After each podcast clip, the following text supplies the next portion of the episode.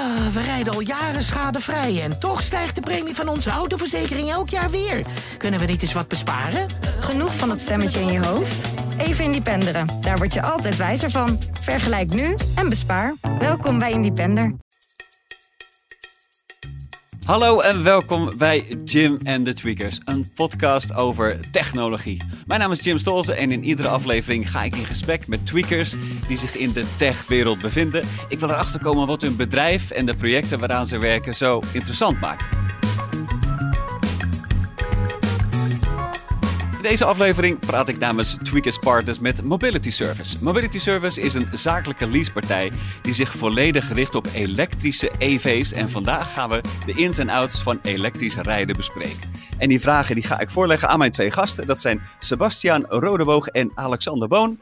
Hallo jongens. Hallo. Hey, goedemiddag. Zo te zien hebben jullie dezelfde greenscreen of jullie zitten uh, in dezelfde ruimte? Ja, we hebben een mooie uh, soort van uh, schuur bij ons op kantoor. Ah. En dan kunnen we gelukkig voldoende afstand van elkaar bewaren. Dus ja, we zitten hier gezellig op zolder, zeg maar. Jullie zitten samen op zolder. En dat is ook het kantoor van Mobility Service? Dat is het kantoor van Mobility Service in Eelde. Bij ons in, in Drenthe, dus onder de rook van Groningen inderdaad. Um, en we hebben nog een kantoor um, sinds eind vorig jaar in Den Haag. Um, dus uh, ja, we zijn, uh, uh, we zijn door heel Nederland eigenlijk vertegenwoordigd. Ja. Goed zo. En dus jullie rolverdeling. Sebastiaan, wanneer kom jij aan het woord? Wanneer word jij enthousiast? Wanneer word ik enthousiast? Nou, eigenlijk alles ja. wat met elektrische auto's te maken heeft. Hè. Ik ben, hou ik me elke dag mee bezig, van A tot Z. ik weet er hopelijk alles van wat jij me erover wil vragen mm. vandaag. Ja. En hopelijk ook iets niet. Hè? Ik moet elke dag natuurlijk wat leren wat dat betreft. Ja. Dus als je over elektrische auto's begint, dan, uh, dan maak je mij enthousiast. Oké, okay. nou dan heb ik natuurlijk wel de ultieme vraag voor jou. Wat is jouw droomauto? Wat is de auto die je ooit zou willen rijden? Uh, nou, dan moet ik natuurlijk wel eventjes uh, een, een hele mooie pakken. En dat denk ik toch wel direct ja. aan, aan de Porsche Taycan. Als ik heel onrealistisch ben. Wat is het? Het zou toch wel een droom zijn. Ik wil voorkomen dat de tweakers nu gaan googlen naar wat dat is. Beschrijf hem eens. Wa wa waarom is dat zo'n mooie, zo mooie auto? Nou, het, is, het is eigenlijk gewoon de. Uh, het is niet alleen. Hè, het is natuurlijk van buiten en van binnen is het gewoon echt Porsche. Hartstikke luxe. Uh, echte sportwagen. Uh, maar ook de onderliggende technologie die eronder ligt is hartstikke interessant. Dus de auto die op dit moment het allersnelst kan snelladen van alle auto's. Ja.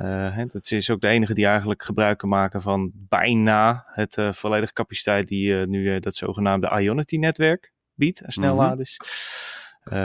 Dus ja, dat betekent dat dat is een auto waarmee je nu al in 20 minuten weer uh, tot 80% kan snelladen. En ja, hij, hij, rijdt natuurlijk gewoon ontzettend snel.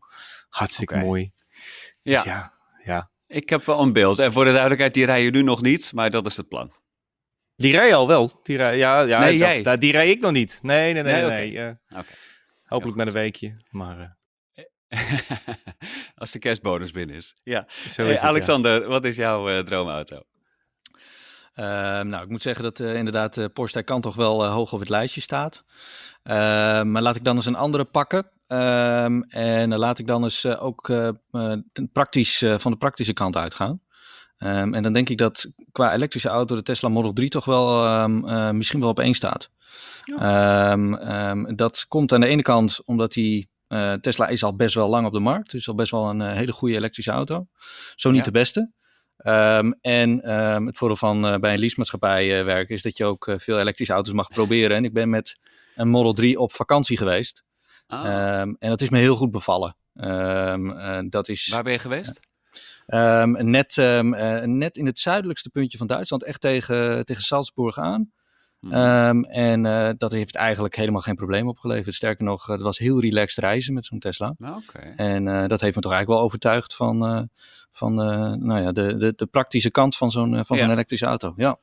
En de auto stippelt dan ook de route voor je uit dat je langs de goede superchargers komt, hè? Ja, ja de auto stippelt zo'n route voor je uit. Um, um, Tesla doet dat, uh, doet het heel netjes. Er zijn een aantal merken die dat tegenwoordig ook goed doen, hoor. Hmm. maar Tesla doet dat echt heel goed. En um, ja. bovendien is dat netwerk ook zo groot dat je eigenlijk nooit met uh, samen geknepen billen hoeft, hoeft te rijden van laadstation naar laadstation. Ja. Nee. Ja. Verder is het een hele lelijke auto, toch, die Model 3? Nou, hij is, um, als je um, autoliefhebber bent en je houdt van, uh, van oude uh, Ferraris, Italiaanse ja. vormgeving, dan denk ik niet dat je hem heel mooi vindt. Nee, maar hij is wel heel functioneel ook vormgegeven. En als je dat in je achterhoofd houdt, dan kijk je toch iets anders naar die auto. En dan ja. is die op een bepaalde manier ook wel, ook wel mooi. Maar ik moet eerlijk zeggen, als je hem van voren ziet, dan denk je, ik zit in een soort van vissenkom. Of uh, dat ziet een beetje gek uit. Maar ja, um, ja. nee, um, um, over smaak valt niet te twisten. Dat is, uh, dat is één ding wat zeker is. Ja. Nou, ik was natuurlijk een beetje aan het testen. Ik, ik vind het heel dapper dat je die auto inderdaad juist noemt. Dus dat, uh, kudos voor you. Jullie werken bij Mobility Service. En ik heb al gezegd in inleiding, uh, elektrisch rijden, maar dan in de vorm van leasing. Dat is jullie product, toch? Klopt, ja. Ja. Hoe lang bestaan jullie of hoe lang doen jullie dit al? Uh, Mobility Service bestaat al um, um, meer dan tien jaar. Um, zou ik zelfs willen zeggen bijna twaalf jaar. en eigenlijk sinds, sinds die tijd uh, zijn wij ook al met elektrische auto's bezig. Dus ja. Mobility Service bestaat uh, 10, 12 jaar. en eigenlijk direct is Mobility Service ook begonnen met, met elektrische auto's. Ja. Ja, ik las ergens ook dat de eerste Tesla Roadster was dat volgens mij, die kwam ook bij jullie uh, binnen of de, de, eigenaar had hem gekocht. Ja, nou het is, uh, je moet het zo zien, uh, Mobility Service is een aantal jaren geleden overgenomen door onze huidige directeur Paul Harms. En ja. die heeft eigenlijk ook al een verleden in elektrische auto's, dat wil zeggen. Die heeft um, bij een hele hoop um, start-ups vaak meegekeken destijds nog startups, uh, New Motion, uh, A Better Place. Dat is een, ja. uh, een oh, dat zijn bedrijf die heeft een battery swap gedaan ja. voor, voor Renault destijds. En die heeft in Frankrijk, dus toen hij daar um, um, CEO was van Athlon, uh, de eerste Tesla Roadster in ontvangst mogen nemen van Frankrijk. Ja, dus eigenlijk zit dat elektrisch rijden, uh, dat is samengekomen uh, vanuit meerdere hoeken. En dat is bij Mobility Service eigenlijk nou ja, uh, bij elkaar gekomen, zeg maar. Ja, ja. wauw. Better Place is ook een super interessant bedrijf. Maar goed, daar gaan we het nu even niet uh, over hebben. En Sebastian, jij bent van oorsprong uh, UX-designer, klopt dat? Dat klopt, hele andere hoek. Ja, ja. ja nee, dat is... nou ja, ja, ik wil zeggen, ook, ook wel een beetje een tweaker dus.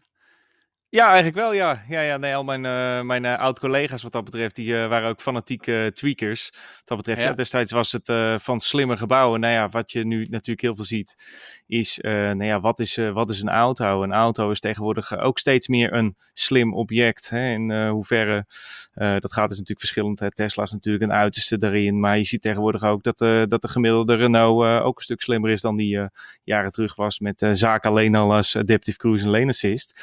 Ja. Hè? Als we het even over hele simpele eh, alledaagse technologie hebben tegenwoordig. Maar ja, als je ook ja. kijkt vanuit een UX-design oogpunt hè, van zo'n auto, dan is het, uh, zijn het ook hele interessante cases. Als ik van binnen kijk naar een Tesla, dan denk ik, goh, aan de ene kant zou je kunnen zeggen, hier heeft iemand slim over nagedacht. Het is heel minimalistisch, mm -hmm. zo'n Model 3. Je wordt nergens afgeleid. Aan de andere kant denk je, is dat wel zo verstandig dat jij naar het midden moet kijken, om te kijken ja. hoe hard je nou gaat. Dat is natuurlijk hè, eigenlijk, eigenlijk best wel een, een interessant uh, oogpunt, vind ik altijd. Om ook te kijken ja. van hoe kijkt nou zo'n autobouwer met wat voor oogpunt kijkt hij nou naar het ontwerp van zijn auto? Is dat alleen maar efficiëntie? Is dat alleen maar materiaalbesparing? Of is dat ook een stukje gebruikerservaring? Ja. Hm. Mooi perspectief. Ik wil met jullie even alle aspecten die komen kijken bij elektrisch rijden of elektrisch leasen in dit geval, wil ik uh, langslopen. En dan beginnen we even bij waar we vandaan komen. Hè. We komen natuurlijk van een wereld vol met uh, benzineauto's en opeens zijn er een paar visionairs, en ik heb net al een paar uh, namen gehoord in dat vlak, die zeggen dat moet anders. Um, hoe ver zijn we in die, in die transitie tussen benzine naar, naar elektrisch, naar duurzaam rijden? Nou, ik denk dat we um, ergens halverwege zijn. Um, als ik het zo, uh, zo mag zeggen. Um, um, het, het, initiële opstarten heeft best wel lang geduurd hè, voordat de elektrische auto echt werd geadopteerd. Maar we zijn toch eigenlijk al tien jaar bezig uh, met serieus uh, gebruiken van elektrische auto's. Met de introductie ja. van de Nissan Leaf bijvoorbeeld.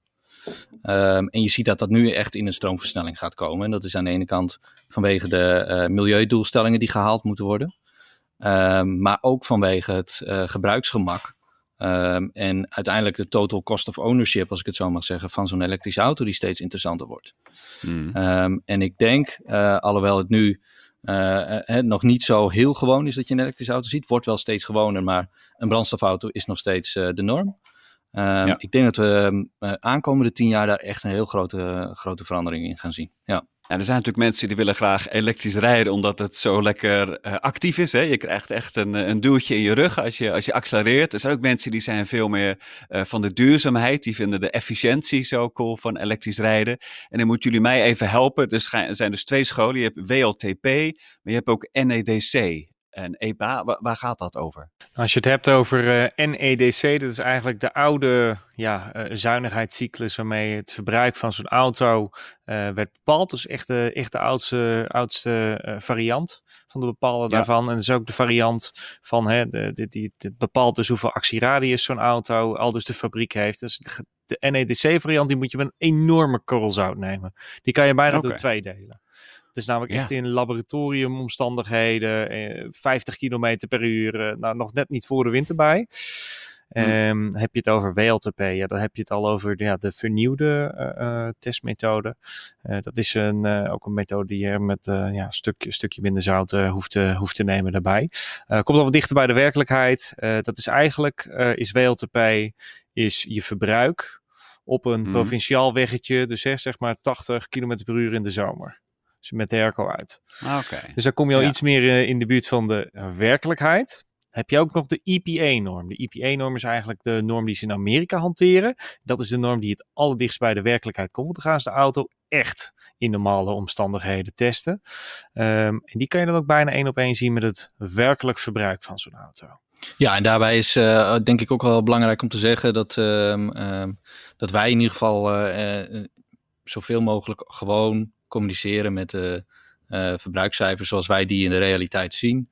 Ehm, omdat het toch best wel een belangrijk, eh, belangrijk is eh, voor de mensen om goed voor te lichten, voorgelicht te worden over hoe ver je nou echt komt met zo'n auto. Hmm. Want het is ook voorgekomen dat mensen zeggen, hoe kan dat nou? Mijn auto is volgens mij stuk, want ik rij 100 kilometer minder dan wat er in het boekje staat. Ehm, nou ja, dat wil je voorkomen. En dat is met een, Ja. ehm, eh, met een niet zo belangrijk. Met een elektrische auto eh, des te belangrijker. Ja. Nou ja, bij die benzineauto stond het altijd in de autoreclame met hele kleine witte lettertjes eh, onderaan aan het einde van de commercial. En dat las ook niemand. Maar hier kan het verschil zijn tussen wel thuiskomen en niet thuiskomen. Ja, precies. Ja, en, en we moeten ook zeggen dat eh, bij een brandstofauto is dat verschil net zo groot als bij een elektrische auto. Maar het is gewoon een belangrijk thema bij een, bij een elektrische auto. Ja. Ja. Ja, en ik zei al, die, die, die efficiëntie of eigenlijk eh, de duurzaamheid. eh, je wil ook graag dat als jij elektrisch rijdt, dat de stroom die je auto verbruikt, die je zelf eh, uit het stopcontact hebt gehaald, dat die ook groen is. Maar daar bestaan ook allerlei misverstanden over. Wat is, de, wat is daar wijsheid? Nou ja, op het moment dat je natuurlijk 100% zeker wil weten dat jij eh, groene stroom hebt, is natuurlijk de enige manier. Is eh, zelf zonnepanelen op je dak hebben liggen. eh, of een windmolen in de tuin natuurlijk, maar daar zal niet iedereen de ruimte voor hebben. Ehm, ja. Op het moment dat We je wonen niet allemaal in Drenthe, hè? nee, we wonen niet allemaal in Drenthe. maar ehm, nee, kijk, eh, anders heb je het risico, en dat is natuurlijk afhankelijk van je stroomaanbieder, ehm, dat zo'n, eh, eh, ook al heb je groene stroom op papier, dat het ook groene stroom kan zijn die ingekocht is door middel van certificaten, die in werkelijkheid grijs is opgewekt. Ehm, ja, en eigenlijk heb je natuurlijk zelf al het meeste controle over die leverancier van die energie op het moment dat je daadwerkelijk thuis of op het werk kan laden. Zit je bij een publieke eh, laadpaal, dan heb je er al wat minder controle over. Daar willen ze wel een, eh, ja, een, een, een nieuw systeem voor maken. Dat je ook op basis van je pasje ook een stroomaanbieder hebt. Eh, maar zover is het nog niet. Dus op het moment dat je echt zeker wil weten van de stroom die ik laat is groen, heb je ja, eigenlijk twee opties. Dat is of zelf zonnepanelen neerleggen, of echt een betrouwbare aanbieder daarin zoeken van je stroom thuis of op het werk. Ja, al moet ik natuurlijk wel zeggen. ehm, ehm, je bent natuurlijk gek, ehm, een beetje gechargeerd als laadpaalleverancier als je grijze stroom aanbiedt voor mensen die een elektrische auto rijden. Mensen die een elektrische auto rijden zijn vaak bewust bezig eh, met eh, het verduurzamen. Ja, dan kun je mensen niet verkopen dat je met grijze stroom eh, laat. Hmm. Dus ehm, ehm, 80, 90 procent van de aanbieders biedt echt groene stroom aan. Um, Een aantal adverteert daar zelfs mee, omdat dat een, een USP kan zijn voor mensen. Um, dus um, uh, zeker in Nederland kun je al best wel vlot uh, groene stromen laden hoor. Ja, langs de snelwegen bijvoorbeeld ook, bij, uh, bij Fastnet. Ja. ja, en kan ik dat ergens, ergens checken waar stroom vandaan komt, of die wel echt groen is? Kun je checken, ja. Je kunt, kunt bijvoorbeeld bij um, uh, Laadpas Top 10 kun je, kun je heel, veel, uh, heel veel bekijken. Ook over aanbieders van, uh, um, van, um, van laadpalen. je kan ook checken met je pasje, want het is net wat Sebastian zei, het is nou een beetje gek, want je laat eigenlijk met een pasje van een, misschien wel van een concurrent, ja. bij een laadpaal van een andere concurrent. Ja, Um, um, hoe werkt dat dan precies? Want het kan best op je pasje staan dat je groene stroom laat, maar uh, in dat pasje zit geen stroom. Dus dat komt altijd weer van de aanbieder. En dat wordt dan ja. um, uitgewisseld bij elkaar of uh, gemiddeld, of hoe ze dat ook doen. Soms wordt het ingekocht. maar ja, goed, uiteindelijk kun je dat zelf heel goed checken, inderdaad, uh, op internet. En zijn daar redelijk, transparante, is daar redelijk transparante informatie over te vinden. Ja. Ja. Ja. En uh, Sebastian, duurzaamheid is natuurlijk een groot uh, argument wat vaak uh, wordt gebruikt. En dan heb je ook aan zijn zijkers die zeggen, ja, maar zo'n elektrische auto, die batterij, die is veel slechter voor het milieu dan alles wat hij goed doet. Wat is dan meestal jullie antwoord? Nee, kijk, als je kijkt naar de recyclebaarheid van zo'n batterij. Als je kijkt naar de, de, de early days van de batterijen, was het inderdaad best wel een issue dat die batterijen dan best wel slecht uh, te recyclen waren. Je ziet nu ook dat er best wel strenge eisen aan worden gesteld, ook door de Europese Unie, dat we volgens mij uh, al binnen een paar jaar naar minimaal 95% recyclebaarheid moeten kijken. Maar daarnaast zijn er ook al andere initiatieven. En dat vind ik persoonlijk eigenlijk nog veel interessanter, is het hergebruiken van zo'n batterij. Hè? Want je ziet bij uh, het, het, de degradatie van zo'n accu, dan zie je ja. eigenlijk een, een soort curve. Hè? Het eerste stukje dat gaat, zeker bij die oudere batterijen, die wat minder management erop zitten, gaat best wel hard. Daarna vlakt het behoorlijk af. En op een gegeven moment dan komt zo'n batterij op een punt dat die niet heel interessant meer is of eigenlijk niet meer heel bruikbaar is voor een auto, maar waarbij hij in principe nog jaren, misschien wel tientallen jaren mee zou kunnen in bijvoorbeeld applicaties voor het opslag van energie in uh, mm. gebouwen. Um, bekend voorbeeld daarvan is bijvoorbeeld opslag van energie in de Amsterdam Arena. Dat is een heel groot uh, project vanuit een uh, Duitse maatschappij. Uit mijn hoofd, de Mobility ja. House, die heeft dat uh, daar gedaan. En daar hebben ze eigenlijk allerlei oude, oude auto-accu's uit mijn hoofd van Nissan Leafs en Renault Zoe's. Hebben ze daar eigenlijk samen met natuurlijk een heel stuk management software, batterijmanagement software daar geplaatst om de overtollige energie die ze overdag produceren op te slaan in die, die accupakket. Zodat ze eigenlijk volledig off the grid in principe kunnen functioneren daar. Hmm. Dat is interessant. Dus iedereen die volgens mij in 2010 een Nissan Leaf heeft gekocht, is een kans dat zijn accu nu de arena helpt. Die uh, kans is aanwezig, ja. Ja, ja, ja. ja, ja, ja. Goed, uh, goed argument. En wat zijn volgens jullie nog de, wat, wat moeten we nog echt verbeteren aan die elektrische auto? Nou, um, uh, prijs. Uh, moet, uh, moet echt nog wel een stukje naar beneden. Wil het ook voor de particulier interessant, interessant hmm. worden. En ja. tegelijkertijd moeten we ons realiseren dat, ehm, dat het met een reguliere brandstofauto ook niet zo is. Dat het allemaal, allemaal heel voordelig is om een auto te kopen. He, vaak is de ja. tweedehandsmarkt voor de particulier heel interessant. En die moet natuurlijk voor elektrische auto's nog op gang gaan komen. Um, en um, als we, wij zijn de leasemaatschappij. Nou, de eerste echte fatsoenlijke elektrische auto's zijn in 2015, 2016 ingezet. Model S, uh, vernieuwde Leafs, nou, uh, vernieuwde Zoe's, dat soort auto's. En die mm. gaan allemaal op de markt komen 2021, 2022. Um, en dan wordt het ook betaalbaar voor de, voor de particulier. En um, um, dat is echt de, nu nog, denk ik, de grootste drempel om die transitie uh, echt aanzienlijk te versnellen. Mm. Als we kijken naar grootte van accu's, actieradius, dat soort dingen. Denk ik dat we uh, met de huidige uh, ontwikkeling al heel eind zijn. Um, als je ziet wat je met een Tesla Model 3 of een Porsche Taycan of een Hyundai Kona, om een, om een merk te noemen. Mm. Um, hoe ver je daarmee kan komen, dus 400 kilometer, is dat in 90% van de gevallen voor de meeste mensen echt meer dan voldoende. Ook voor de ja. zakelijke rijder. En dat zijn toch uh, de kilometervreters. Dus ja, wat dat betreft um, zijn we best al wel een heel eind. Um, ja. En ik denk dat met name prijs nog een, nog een issue is. Ja. Ja. Als, ik, als ik daar nog kort op mag, mag aanvullen. Mm een van de dingen die eigenlijk nog uh, daaraan gerelateerd is, dat is niet per se, per se, de auto zelf, maar ook de beschikbaarheid van infrastructuur. je hebt natuurlijk zeker in de, in de wat grotere steden, heb je steeds meer laadpalen staan, maar op het moment dat iemand in een, in een bijvoorbeeld een afgelegen lege dorp ook over wil, is het natuurlijk ook belangrijk dat hij beschikbaar heeft over een laadpunt. Dus ook de infrastructuur is mm. daarbij natuurlijk een, ja, een leidende factor. Je ziet dat steeds meer gemeenten ook de mogelijkheid bieden om een gratis openbare laadpaal aan te vragen.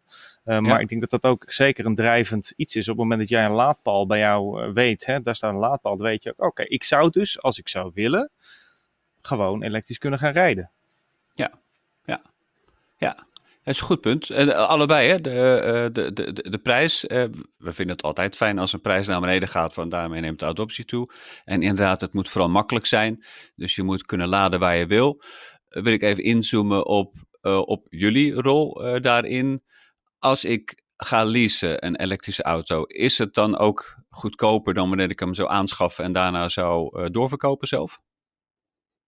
Um, hangt er een beetje van af. Um, in principe moet je um, het met, uh, met leasen zo ziet, uh, zien, althans op basis van full operation lease. En het hele technische van het, van het leasen zullen we, zullen we achterwege mm. laten. Maar Um, uiteindelijk betaal je voor gebruik. En waar een, waar een leasemaatschappij eigenlijk in helpt qua transitie, is het risico wat wij durven nemen op de restwaarde van zo'n elektrische auto. Want uh, laten we wel wezen, we hebben geen idee wat zo'n auto, althans een aantal jaar geleden hadden we geen idee wat zo'n auto op de tweedehandsmarkt gaat doen. Dus of dat nog wat waard is, of mensen dat willen kopen.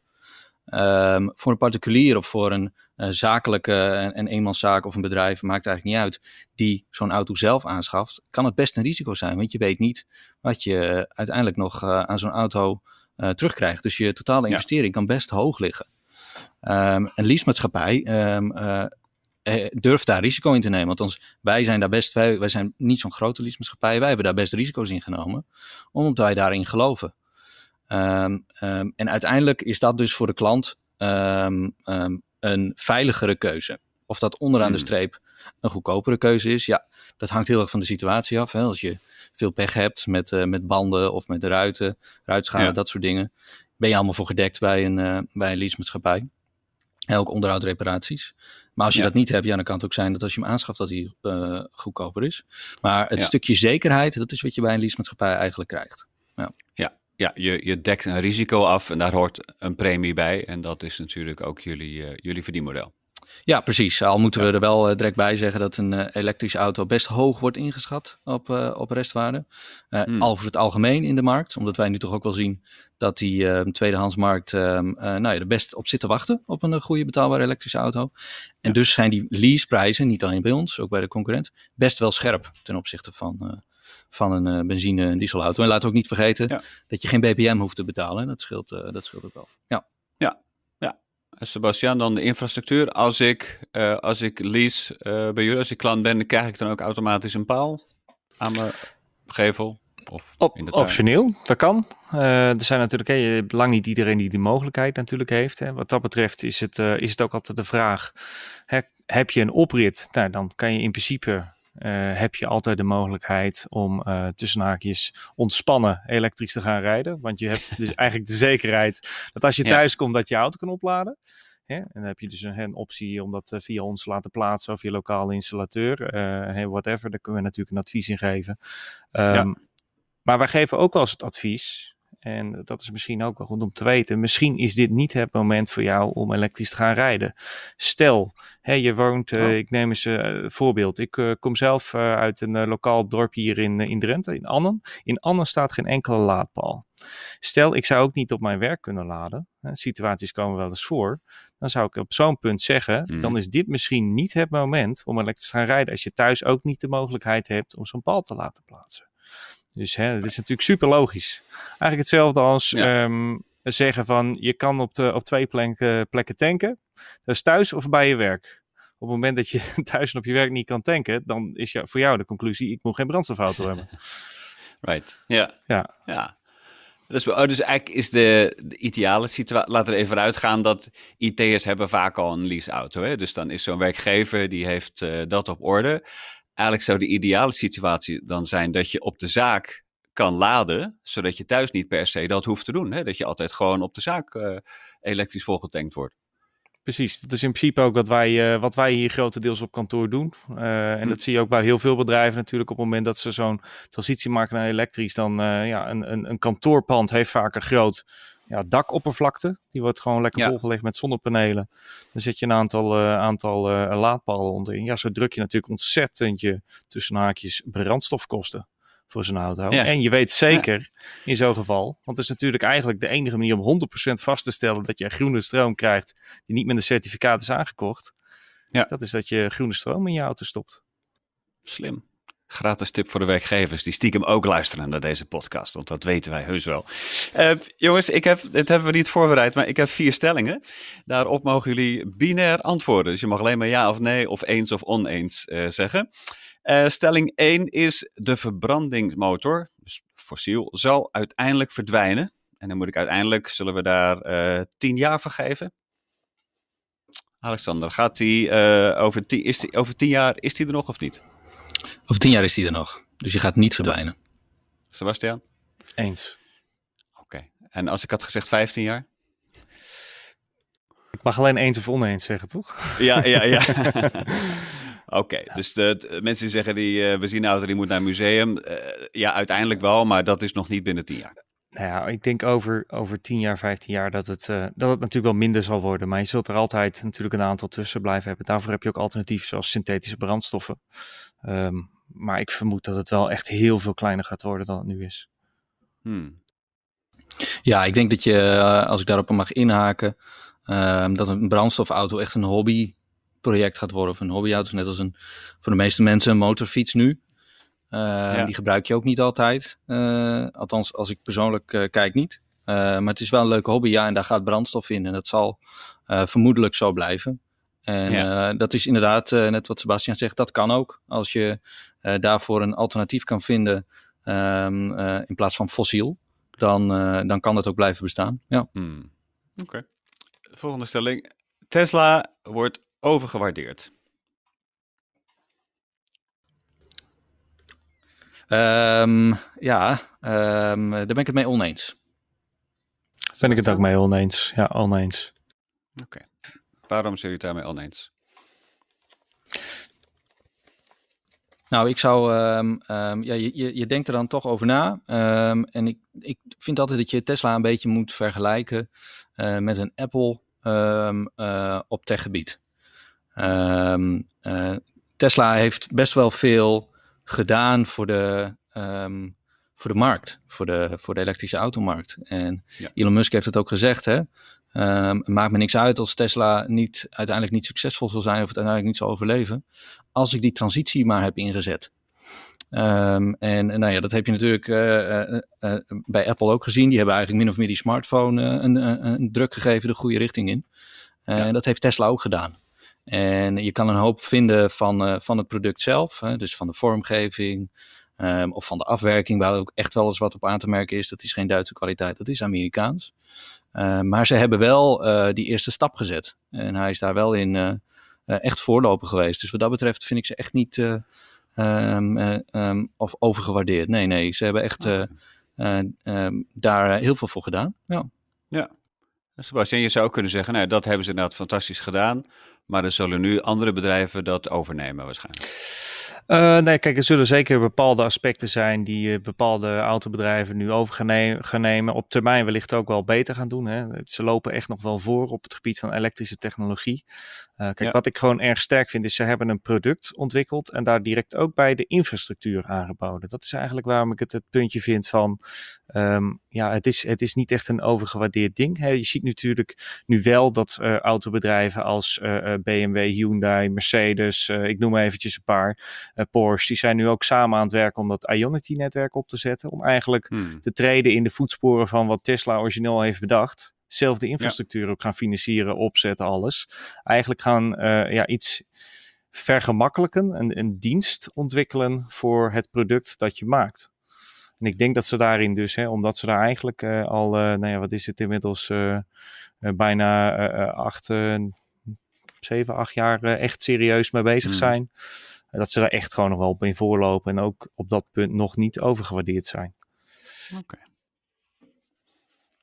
Dank voor jullie toelichting. Volgende stelling. Thuiswerken zou ook na corona de nieuwe standaard zijn. Um, vind ik een lastige.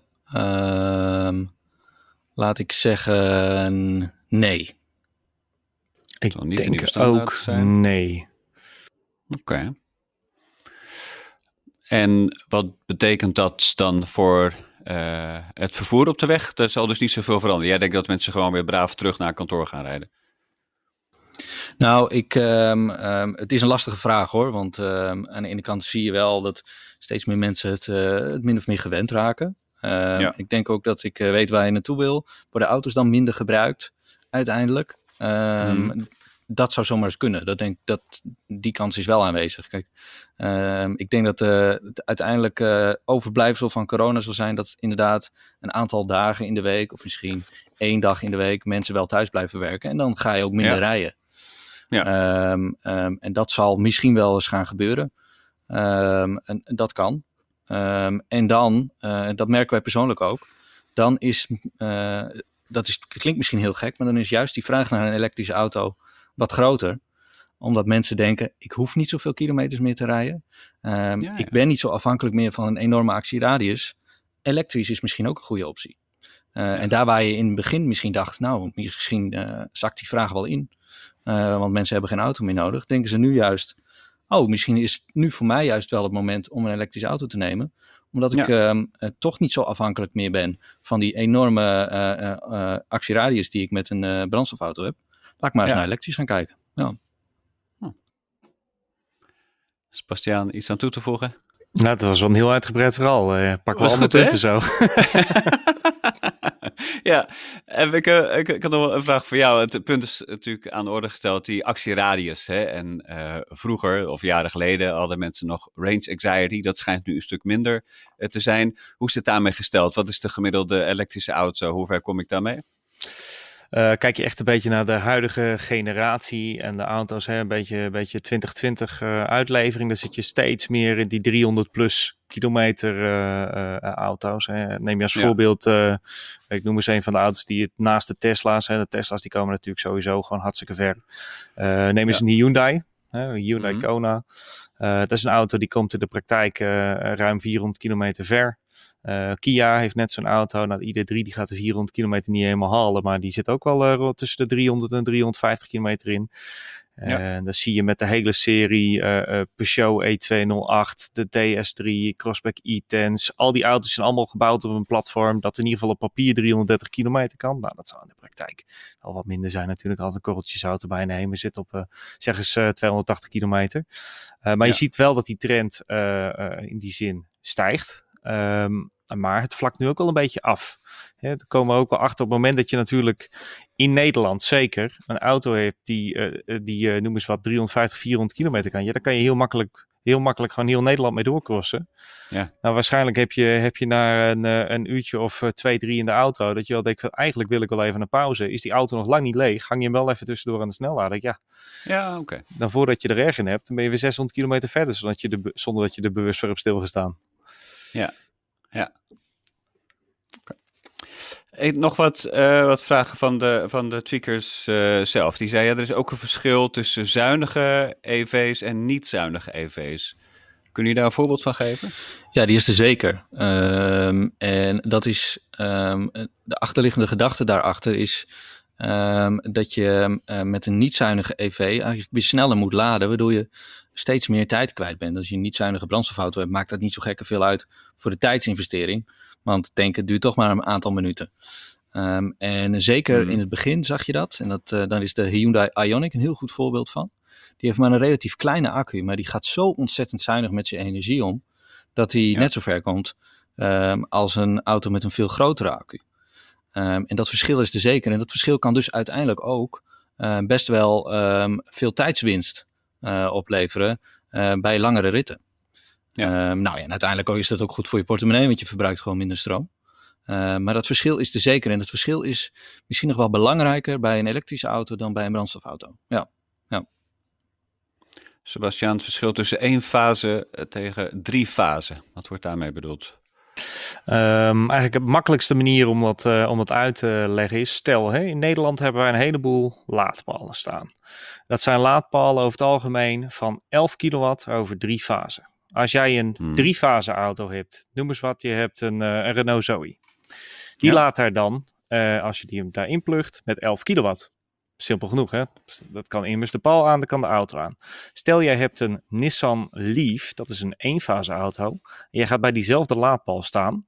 Dan kan jij slechts één van de drie fasen van die, auto, uh, van die paal gebruiken, omdat dat je boordlader bepaald had. Dus dan pak jij maximaal een derde van de maximale hmm. laadsnelheid. Dus dan pak jij maar 3,7 kilowatt bij zo'n laadpaal.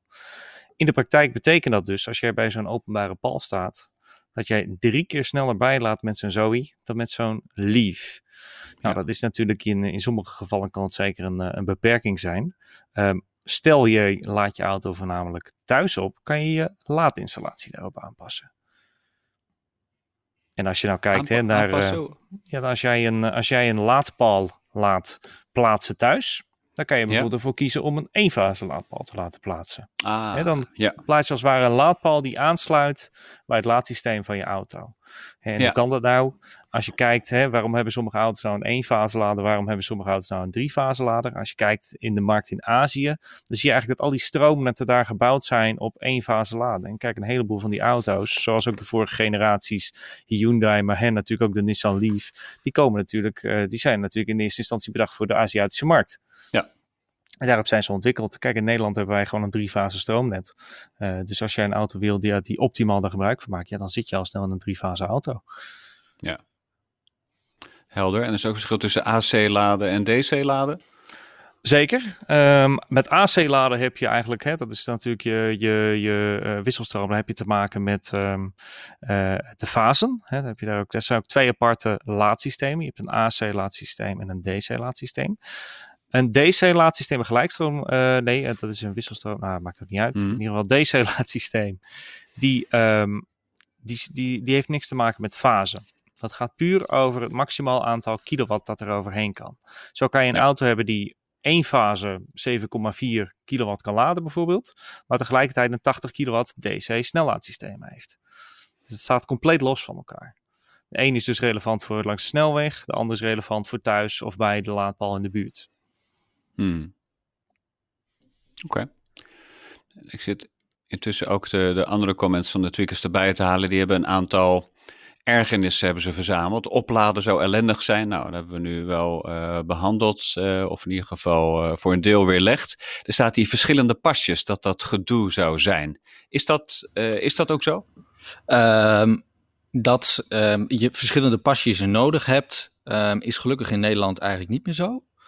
Um, maar ik ben het er wel mee eens dat het, um, het allemaal niet heel gemakkelijk is om uh, even ergens te laden. Je moet altijd een laadpas hebben. Die laadpas moet je mm -hmm. aanvragen bij een uh, bedrijf of uh, waar je dat ook doet. Um, ja. En je kan niet zomaar even je bankpas of je creditcard tegenaan houden om te betalen. en dat is best, best lastig. bovendien weet je totaal niet, althans als je daar geen onderzoek naar wil doen, geen uitgebreid onderzoek, wat je bij de verschillende laadpalen betaalt. Bij de ene is dat 25 cent per kilowattuur, bij de andere is dat 35. Um, soms betaal je een starttarief, althans dat was in het verleden zo. Um, ja. In Duitsland betaal je soms wel eens per minuut. Dan denk je, nou ga ik even een nachtje hangen, ik hem eraan. Uh, kom je van een oh. koude kermis thuis, want dan uh, heb je gewoon vijf keer betaald voor een volle accu, omdat je gewoon per minuut ja. afrekent. Om te voorkomen nou, dat, je hem, dat je hem claimt uh, de hele ja, nacht. Ja, maar als je ja, dat als Nederlander niet doorhebt uh, en je denkt, ik zet hem eventjes uh, tijdens een overnachting bij een hotel neer, ja, dan kan je zo 80 euro kosten. Ja, dat is, dat is totaal niet transparant. En dat is, nee. dat, dat, is best wel gedoe, dat, dat klopt.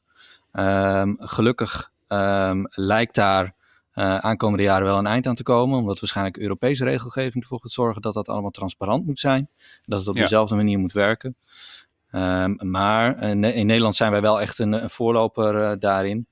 Um, uh, het wordt in Nederland ook al een heel stuk beter. Je hebt ook speciale websites die zich volledig committeren aan het transparant maken van deze, van deze markt. Ja. Um, en uh, bovendien um, uh, proberen nu ook zoveel mogelijk bedrijven hun, hun prijzen een beetje gelijk te houden, zodat je niet enorme verschillen krijgt. Um, ja. Dus ja, het, het, is best nog wel gedoe voor de, voor de voor de leek, voor de nieuwe elektrische rijder. Maar gelukkig ehm, ehm, hebben wij nog een aantal Sebastiaans hier zitten.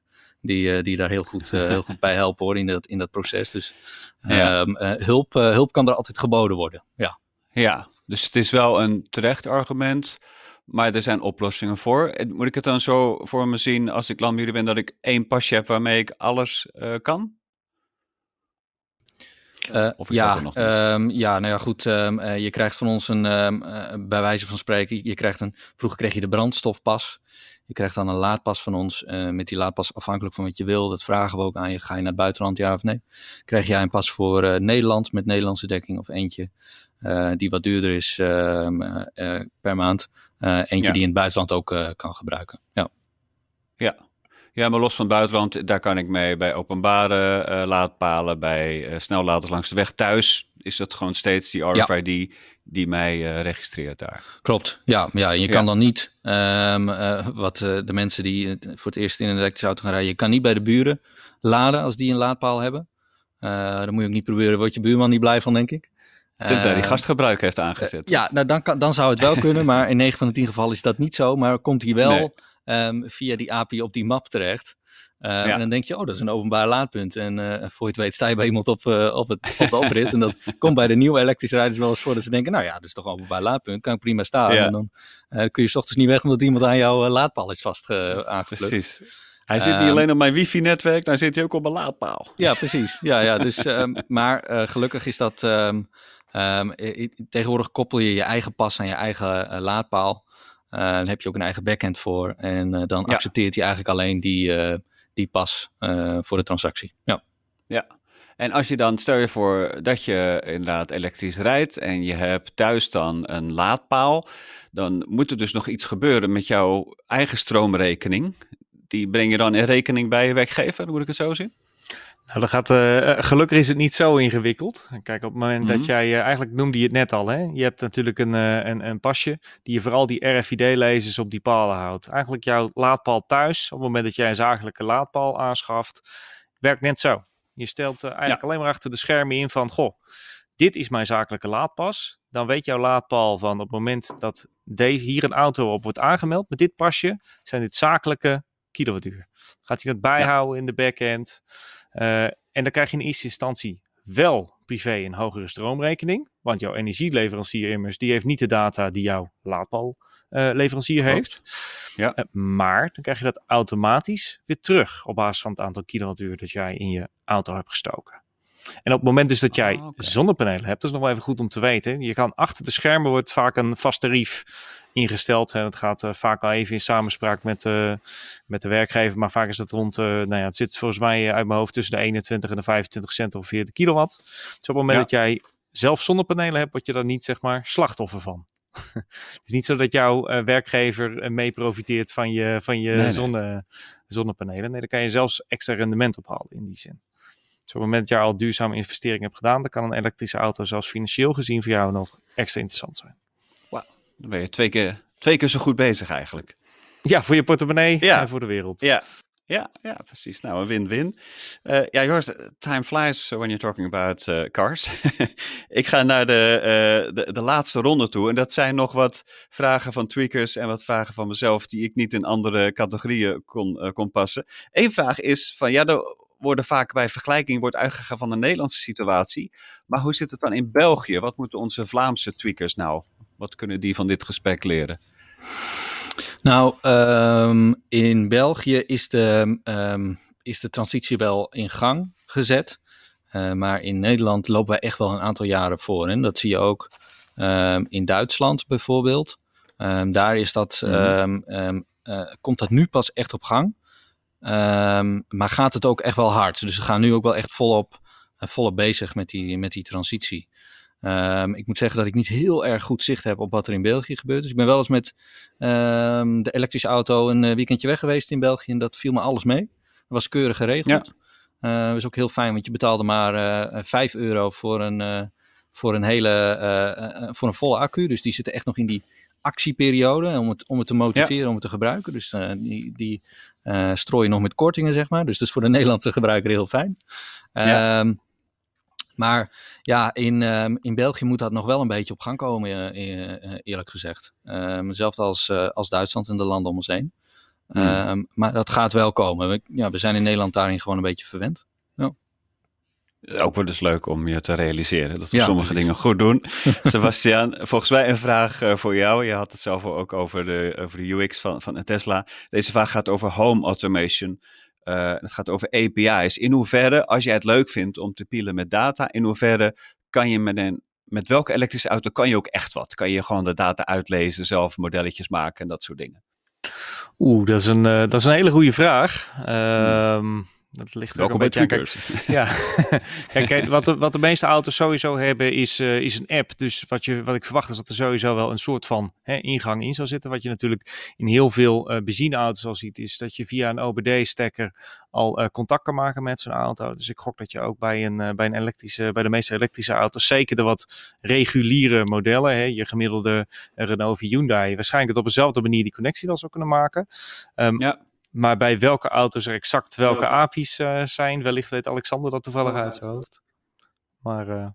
Nou, ik heb dat wel eens, ik moet zeggen, ik heb dat zelf wel eens geprobeerd. Um, en dat was met de BMW i3. Um, daar kun je ook inkomen, dat is redelijk gemakkelijk. Ja. Um, daar hoef je niet eens zo heel erg, uh, heel erg wiskit voor te zijn. Ben ik zelf ook niet, moet ik zeggen.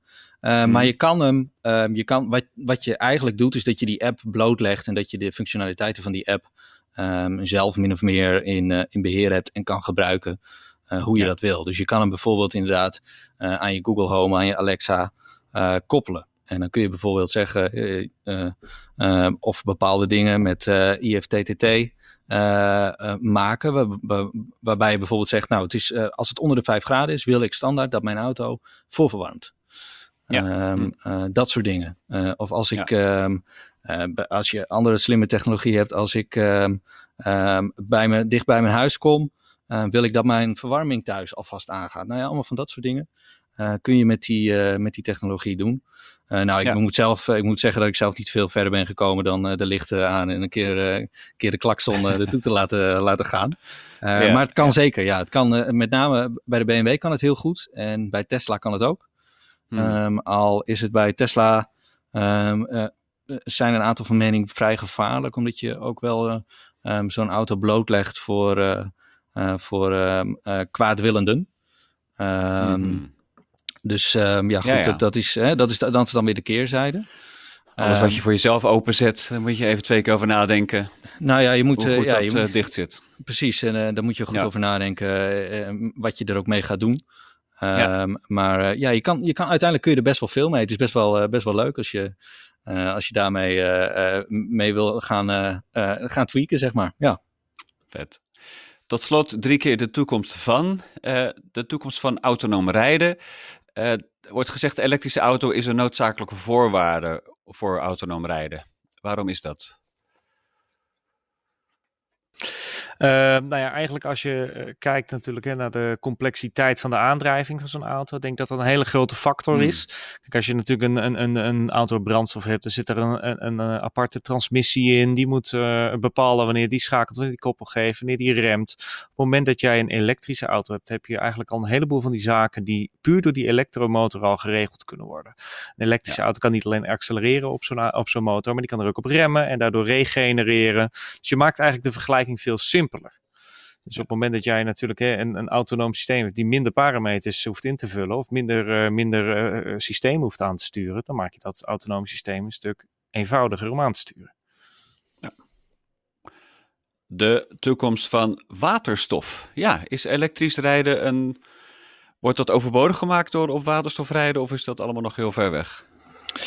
Ja, waterstof is uh, eigenlijk uh, parallel aan elektrische, uh, elektrische auto's altijd alweer een beetje, een beetje op komst. En mm. met mhm. waterstof vind ik dat heel lastig inschatten. Um, ik denk dat we zelf um, nauwelijks gebruik gaan maken in het dagelijks verkeer van waterstof.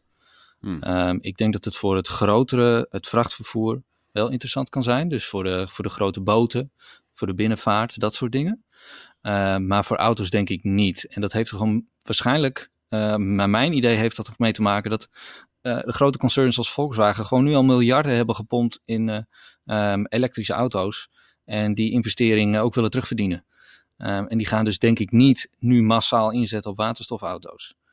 Ehm, dus ik vermoed dat wij omwille van de investeringen die gedaan zijn, misschien ook wel omdat Tesla die transitie sneller in gang heeft gezet, uh, uiteindelijk uh, bij elektrisch uit gaan komen. En daar moet ik er ook wel bij zeggen hoor, want um, als je op waterstof rijdt, ja. gebruik je waterstof om je accu op te laden van je elektrische auto. Dus ook als je op waterstof rijdt, rijd je eigenlijk een elektrische auto. Ja, ja.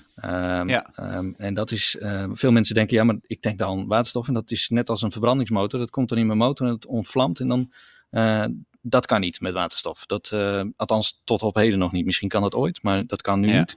Je hebt gewoon eigenlijk een soort van, soort van hybride, waarmee je dus waterstof gebruikt om stroom op te wekken voor ja. je elektrische auto. Ja. ja, dus een drager van energie, maar uiteindelijk is het een Precies, precies. Ja, en uiteindelijk moet je, ja, moet je er ook maar moet je ook vragen, inderdaad, net wat, je, net wat je zegt. Het is een drager van energie. Je moet het allemaal nog opwekken. Uh, daar ja. zijn nu nog vaak uh, fossiele brandstoffen bij, bij gemoeid. Volgens mij is het vaak nu ook een bijproduct van diesel, waterstof. Hm. Um, dus ook dat heeft nog niet echt een, een heel duurzaam, een duurzaam randje, zeg maar hoor. Dat, dat valt nu ook nog wel tegen. Ja. Helder. En de laatste toekomst van is de toekomst van de garagist, van de garage. Sebastian, hoe verandert dat werk voor de monteur en het onderhoud? Ik denk zeker in de, nou ja, als je, als je kijkt naar, eh, naar hè, wat breder, dat er, eh, dat er ook wel een kleine uh, adviesrol bij zou komen. Je hebt natuurlijk sowieso nu al bij uh, de garage, dat als je iets niet weet over je auto, je brandstofauto, hè, dan kan je er altijd even navragen bij de garage. Um, ja. Zeker in de overgangsfase, zeker nu er meer particulieren komen, zullen er ook meer vragen van, hè, hoe werkt het nou met mijn elektrische auto? Hoe moet ik dit doen? Hoe moet ik dat doen? Zal in eerste instantie denk ik ook bij de garagist terechtkomen. En wat je natuurlijk ook ziet daarnaast, is dat... Um, ja, een, een elektrische auto is over het algemeen niks anders dan een grote rijdende computer. Dus wellicht dat je zelfs uh, ja, een soort van ICT-functie, een soort van ja, uh, um, uh, ICT-garagist, ICT-monteur erbij zal gaan zien komen. Die toch hè, meer moet dingen gaan uitlezen. Wellicht zo'n motor moet kunnen afstellen. Regeneratie moet kunnen instellen. Ik noem eens wat hoor. Dat is natuurlijk ook een stukje speculeren. Ja. Hmm. Maar het zou me niet ver, nou ja, verbazen als daar ook meer ICT-gerelateerde functies in zullen komen. En APK-keuring over the air ga je dan krijgen. Als je nog eens naar de garage hoeft, kun je het gewoon uitlezen. Ja, fantastisch. Ja, nou, ik, ik wil de balans een beetje opmaken. Want zoals ik al zei, ik ben zelf in de markt uh, hiervoor. Daarom vond ik het ook zo leuk om jullie even aan de tand uh, te, uh, te, voelen. een aantal argumenten die zijn klip, klip en klaar. Hè? Die, voor de afstand, de range anxiety, de, de, de radius, dat, de, er is geen argument meer om per se benzine te blijven rijden. voor het milieu is het goed, maar ook voor je eigen portemonnee. Enige waar ik nog tegenop zie, is dan zeg maar de, de hassle. Want je moet, het, het lijkt me ook veel papierwerk, zo'n leasecontractje. Of, of hoe, hoe zit het met ontzorgen? Ik neem aan dat jullie daar ook wel gedacht over hebben. Ja, nou ja, goed. Um, um, uiteindelijk um, zijn, als ik voor onszelf spreek, zijn wij een leasemaatschappij die proberen te voorkomen dat het een heel gedoe is hmm. om, uh, om te kunnen gaan rijden.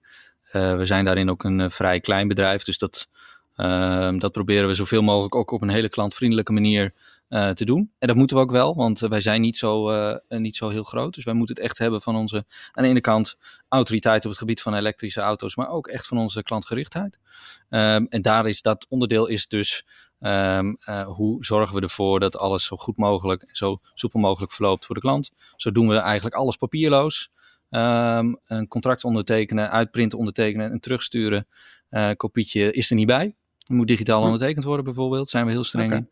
Nou ja, zo proberen we het echt wel um, van de papieren winkel echt wel een, uh, een, een, een gestroomlijnd proces te maken. Ja. Um, um, de andere hessel, ja, het, het, uh, het kan voor, uh, voorkomen bij een elektrische auto. Wij hebben een uh, collega, de vriend, is over de laadkabel gestruikeld en heeft de arm gebroken. Um, ik denk dat dat het grootste, de grootste hessel is van, uh, van een elektrische auto op het moment. Ja, ja alles daaromheen ja. valt reuze mee hoor. Ja, ik zou alleen zeggen, kijk daarmee uit. Um, zet hem niet te strak, maar voor de rest, um, uh, nee, is het ja. eigenlijk vrij, vrij simpel. Ja. Daarom houden IT'ers ook zo van draadloos. ja, precies.